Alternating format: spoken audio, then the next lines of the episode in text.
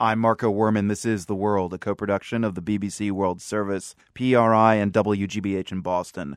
The United States joined 11 other nations today in agreeing to change the balance of power on the ground in Syria. At a meeting in Rome of the so called Friends of Syria, Secretary of State John Kerry said the U.S. would for the first time provide non lethal aid directly to rebels fighting the regime of President Bashar al Assad. Kerry said, We do this because we need to stand on the side of those in this fight who want to see Syria rise again and see democracy and human rights. Amr al-Azm is a member of the Syrian opposition here in the States and a professor at Shawnee State University. Uh, professor al-Azm, what is the goal here, do you think?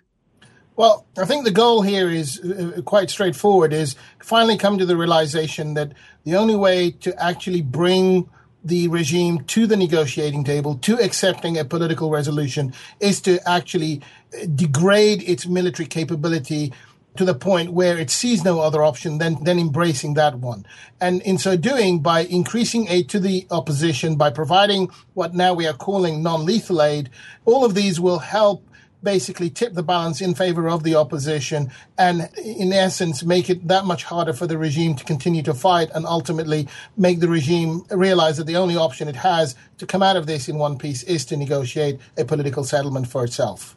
Secretary of State John Kerry's talking about food and medical supplies. I mean, I'm sure they'll be welcome, but will that really change the balance of power in Syria?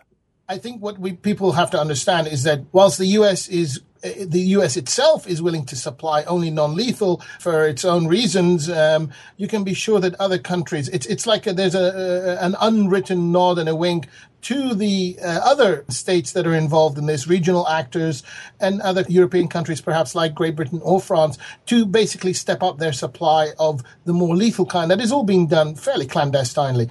Amr al-Azm, let me ask you this, since you're a member of the opposition here in the States. Isn't there a potential that the rebels could view this aid from the U.S., this non-lethal aid, as just a bunch of bandages and walkie-talkies? I mean, how, how do you receive it? Oh, I, I mean, I can tell you, I mean, I mean, I see the bigger picture, so you shouldn't take my sort of view on this necessarily as what everyone else is. But I can tell you this on the ground, inside Syria, in the refugee camps, and also uh, outside, even amongst many of the opposition groups and leaders and activists and so on and so forth, there has been a major, major, you know, shift in opinion against the United States and the West in general. The lack of aid, the lack of tangible, real physical support. By, by aid, I mean here not just words and rhetoric and, and, and promise of money, but I mean real aid, you know, aid that, that actually translates itself into something actionable on the ground. The lack of this aid, the lack of this um, engagement by the United States has been translated by many, many people as essentially a, a, desire by the United States to keep Assad in power. I mean, you know, you talk to the average person on the streets of Damascus or Aleppo or, or, or in the camps in, in Turkey and Jordan, they will tell you if the West really wanted to get rid of Assad, if the Americans really wanted to get rid of Assad, they'd have done this a long time ago. Why haven't they done this? Well, because they want him there. So, do you think this aid could be kind of too little, too late? I mean, can John Kerry, the new face of John Kerry, turn any of this around?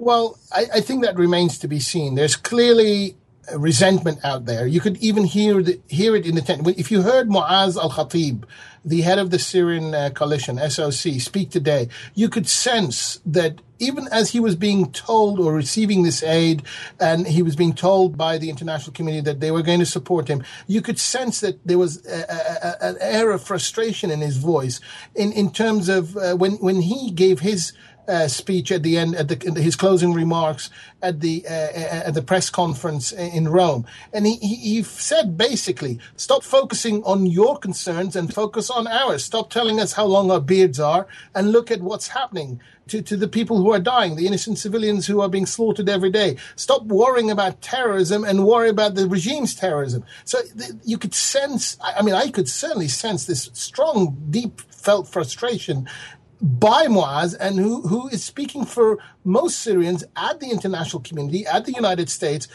for not engaging in a, in a full and effective manner and to constantly harp about issues which to many Syrians right now seem peripheral or unimportant by comparison to the greater issues, which are the catastrophic, you know, humanitarian crisis and the ongoing killing by the regime. Amr Al-Azm, a member of the Syrian opposition. He's based here in the U.S. and is a professor at Shawnee State University. Thank you. Thank you.